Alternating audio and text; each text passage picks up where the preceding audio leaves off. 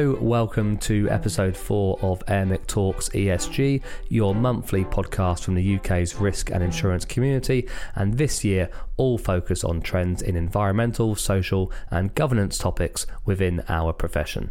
So far in this series, we have heard from AXA XL's Sean McGovern discussing the broader picture for the London market regarding ESG, and then we had Aon's Kieran Healy discussing the unique role captive insurance companies could be playing in supporting their parents' own ESG betterment initiatives. In our last episode, I was joined by Simon Edwards, technical parametric underwriter at Generali Global Corporate and Commercial, with him focusing on how ESG principles can begin to be integrated into a corporate strategy and specifically the role of parametric policies in handling some of the associated risks. Our next guest, I am pleased to say, takes a much more focused risk and governance perspective of the ESG topic and how to internalise and, importantly, operationalise a vision that has been set out by the board or senior leadership of the corporation. Emma Arnold is a director based in London, leading Control Risks environmental practice for Europe, Middle East, and Africa, which forms part of its wider global ESG consulting team.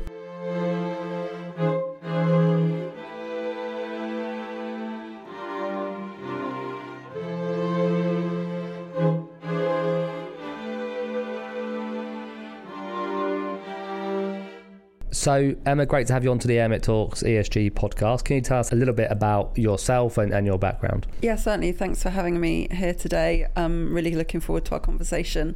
Uh, so, I'm um, environmental consultant. I've uh, been in the industry for some 25 years now, advising clients on a whole range of topics, starting out primarily um, in the environmental sector, because that's what ESG was back then. Um, and then more in the last five years or so, looking at a wider range of ESG topics for investors such as private equity houses, funds, um, and then corporations themselves. So it's yeah fair to say you're not someone who's come into ESG late. You've kind of been involved in that area for 20 odd years. Yeah, a long time. Um, and it's been a great career. Seen lots of issues across the full spectrum of, of ESG, which is, um, as everyone knows, a massive umbrella of topics. And suddenly it's the cool thing to be involved with. yeah, it, it, does seem to be that way. Yeah, everyone wants to um, be involved in ESG in some way, shape, or form. Well, it's really great to have you on because you obviously do come more from that kind of governance risk side of the conversation, and our three episodes to date have been much more insurance focused with insurers or, or Aon, the broker. So let's first start talking about risk assessments in, in this context. So, what role do risk assessments have to play when helping to make sure companies who are maybe promising or suggesting they're going to start some very well-meaning betterment initiatives on this topic. What what role do those risk assessments have to have to play at the, at the outset of those promises being made? Well, I think risk assessments are critically important because if you don't understand the risks um, posed to your business, um, you can't really address them firstly and control them, but also understand what opportunities are out there. Because ESG isn't just about the kind of the risks that it poses to your business; it's also about the opportunities that it creates. But you've really got to understand what it means for your business. So, I think what I what I struggle with with some clients understanding is they think, oh, you know, they ask for an ESG product and ESG isn't the same for every company. So if you're a mining company, your ESG issues are going to be completely different to if you are manufacturing fast-moving consumer goods, or if you're a services company like like Control Risks, for example. The, the term greenwashing is obviously used a lot, and there's lots of uh, news stories out there reflecting on it, and it's something that always crops up in my mind when I'm having any conversations about ESG of anyone. Is where is the real motivation coming from, and you know how carefully are people measuring if they're delivering what they're promising. So so if those initiatives that have been promised aren't being delivered, what are the risks that companies need to be mindful of? I think that one of the key risks is their loss of reputation. Um, and we're getting more and more clients ask us about various topics from a lot of investment managers are now kind of using their voting rights to influence the way that businesses are being run. They could lose their social license to operate, which is quite an important, particularly for mining companies. We're seeing that come more and more of a risk. They could, their share, it could influence their share prices brand and reputation. And I think you know, the use of social media now, um, more and more kind of people are putting stuff out there on social media around brands that, that they want to purchase. You're seeing these kind of ratings crop up a hundredfold. Really, there's there's more and more ESG. Not I'm not talking about the Sustainalytics and the kind of ecometrics out there. I'm talking about the ones where you know I'm seeing students create uh, ratings on products um, to influence the sort of next generation of purchases. But how do companies avoid that problem though? How, how do you, how do you work with companies to make sure that if they are promising something, they are actually delivering it? What needs to be happening internally to make sure that they follow up on on the promises they're making? That's key. So it all comes down to um, policies and procedures within the company. So I think you've got to start right at the top. Firstly, so so the the board shouldn't just give lip service to ESG. It's got to live and breathe it, which is comes back to kind of my earlier point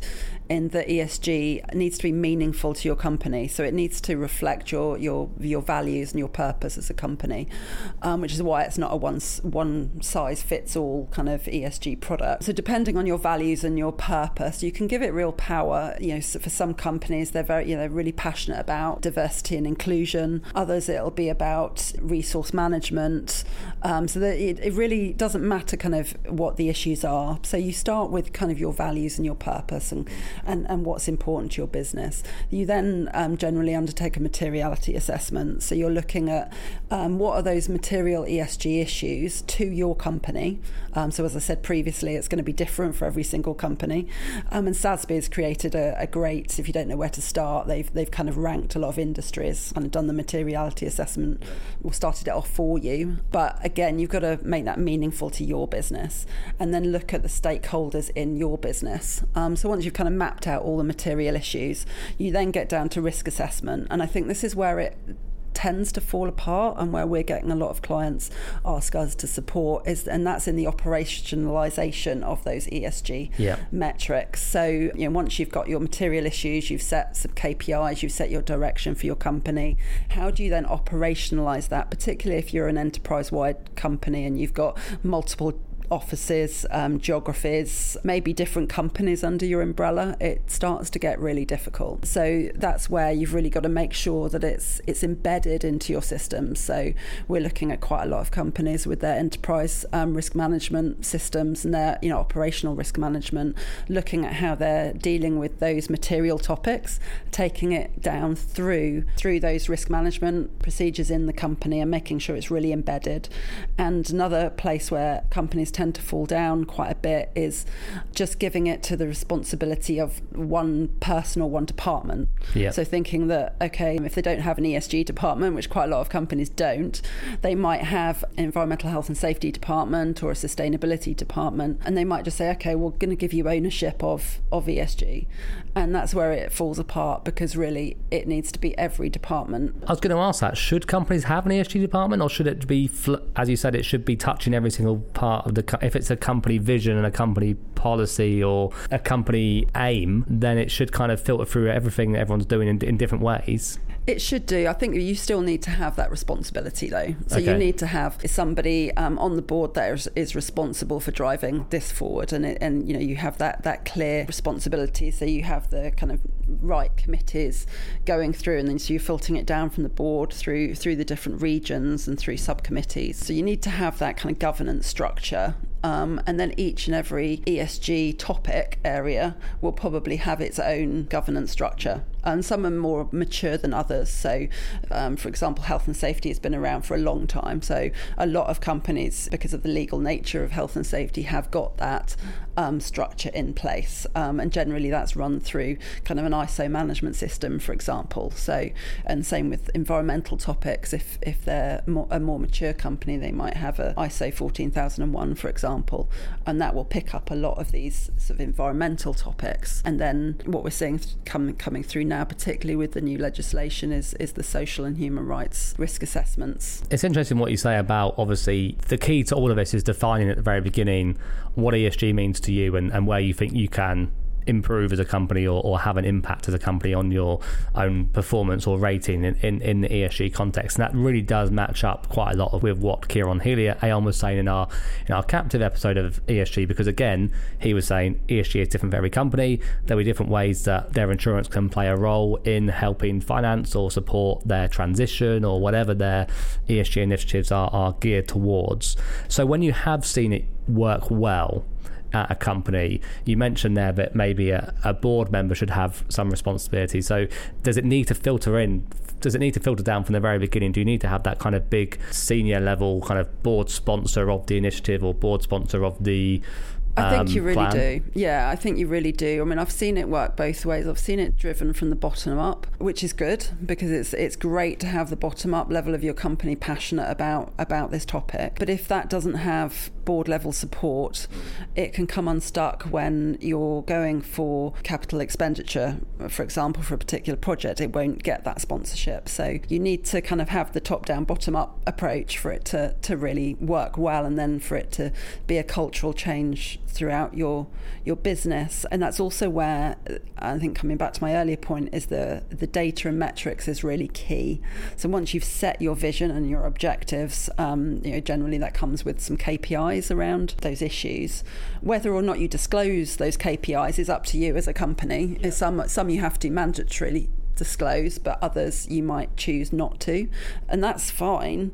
Um, but you still need the means to m- monitor that data um, internally in your in your business, which is why again, a lot of companies we're we're seeing and advising are struggling with, I suppose, the data management around that and the kind of systems that are needed. And then that comes back to my earlier point and your point of who needs to be involved, and it's pretty much everyone because you're touching on procurement, you're touching on HR, you're touching on um, environmental health and safety, sustainability, uh, operations. Yeah. so it really does need to systems thinking approach, um, and then looking at the data requirements in that way and whether or not you need a you know a fancy software system to do that for you or whether you do it on an excel spreadsheet really depends on the size of your company and we see a whole range. So, Control Risk is obviously a global organisation with clients based all around, literally all around the world. I've got to know Control Risk quite well over the last few years, and I think it's a fascinating organisation.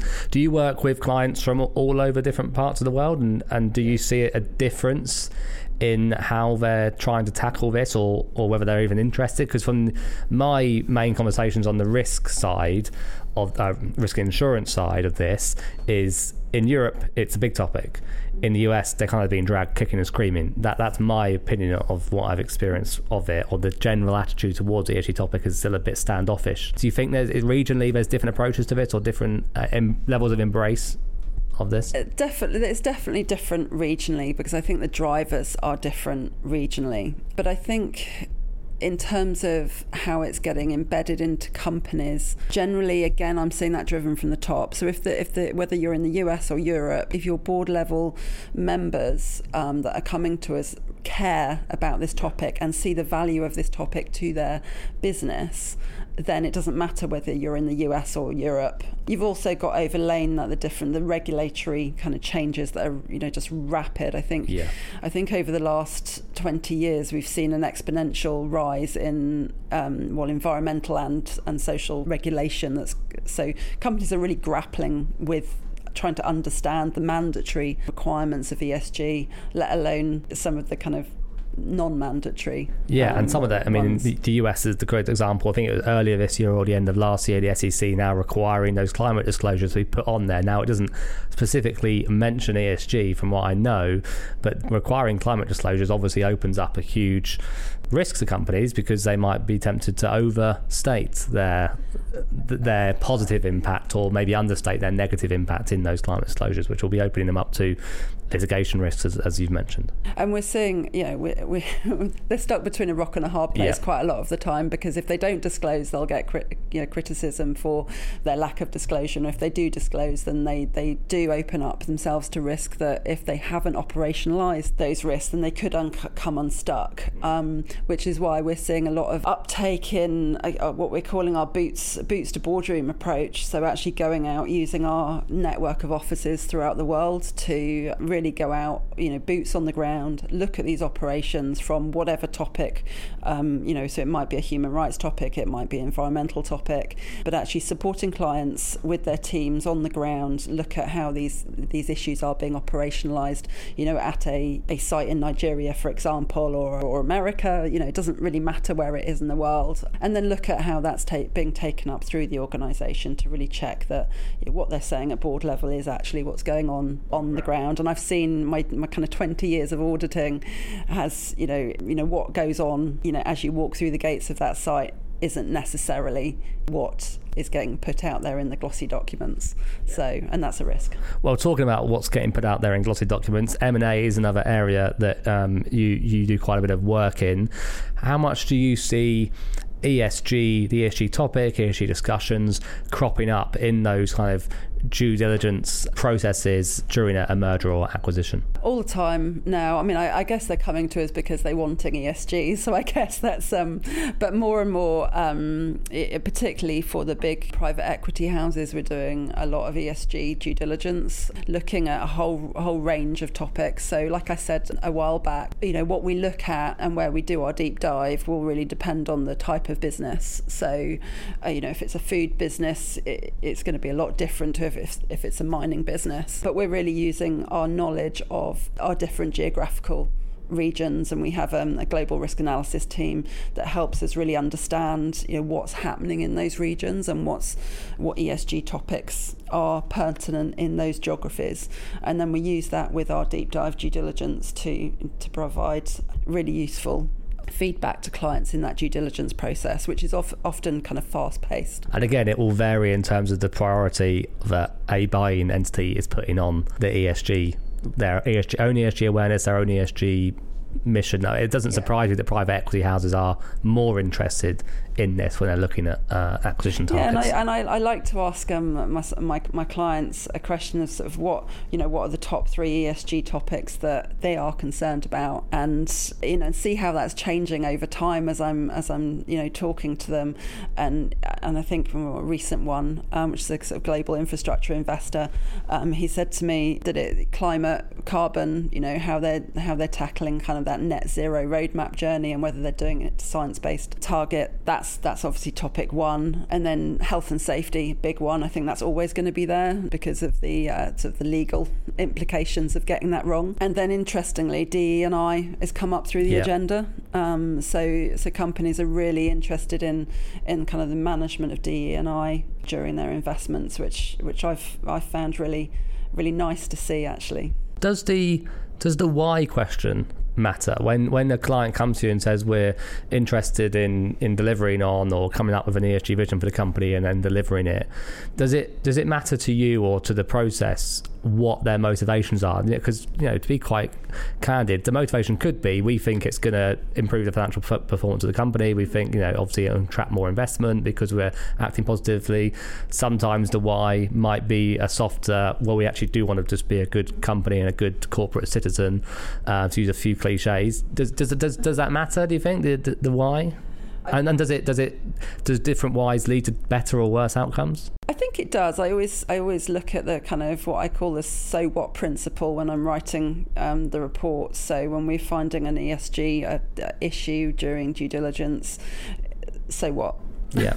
Yeah. You know, that's what we always ask ourselves. You know, why, why does this matter? And and you'll have a like you said, there's a variety of different whys whys to that. Some, you know, some matter from a legal perspective. So obviously very yeah. material to the business. Um, others are a reputational issue. Um, so again, that could have a legal, legal connotation, or it could it could not. It could be a brand and reputation issue. Um, so we tend to kind of map out when we do our due diligence all of the issues. You know what the opportunities, whether it's an opportunity to the company, so somewhere where they could um, influence the the target company to change their business practices slightly in order to be more efficient. Let's say, which yeah. is going to um, have an impact on their bottom line, which is an opportunity And this could be really simple things like energy efficiency. We're still seeing, even though you know, I'd have thought that a lot of companies would have you know got this in hand, we're still seeing many companies that haven't done simple things like put LEDs in their light in yeah. their light fittings, for example. Yeah. You know, a lot of easy wins there. A lot of a lot of low hanging fruit that is there. Mm. So we so we identify those low hanging fruit that is you know, simple changes, but actually, you know, if you're scaling up over an enterprise wide company, they have a, a big impact on on the bottom line. And then some of the bigger ticket items that are going to take um, a longer time to implement. So just finally, I think we've probably touched on this a little bit already, but in terms of the risks to corporate leadership, in another hat that I wear, I do a lot of I do a directors and officers podcast, which is again kind of insurance focused. We talk a lot about risk mitigation, and we have had some an episode on on the ESG risks. So for you, what are the the key risks that corporate leadership, directors and officers need to be really mindful of in terms of those potential gaps in what people are promising and, and, and what's not being delivered? I think it's know what it means to your business.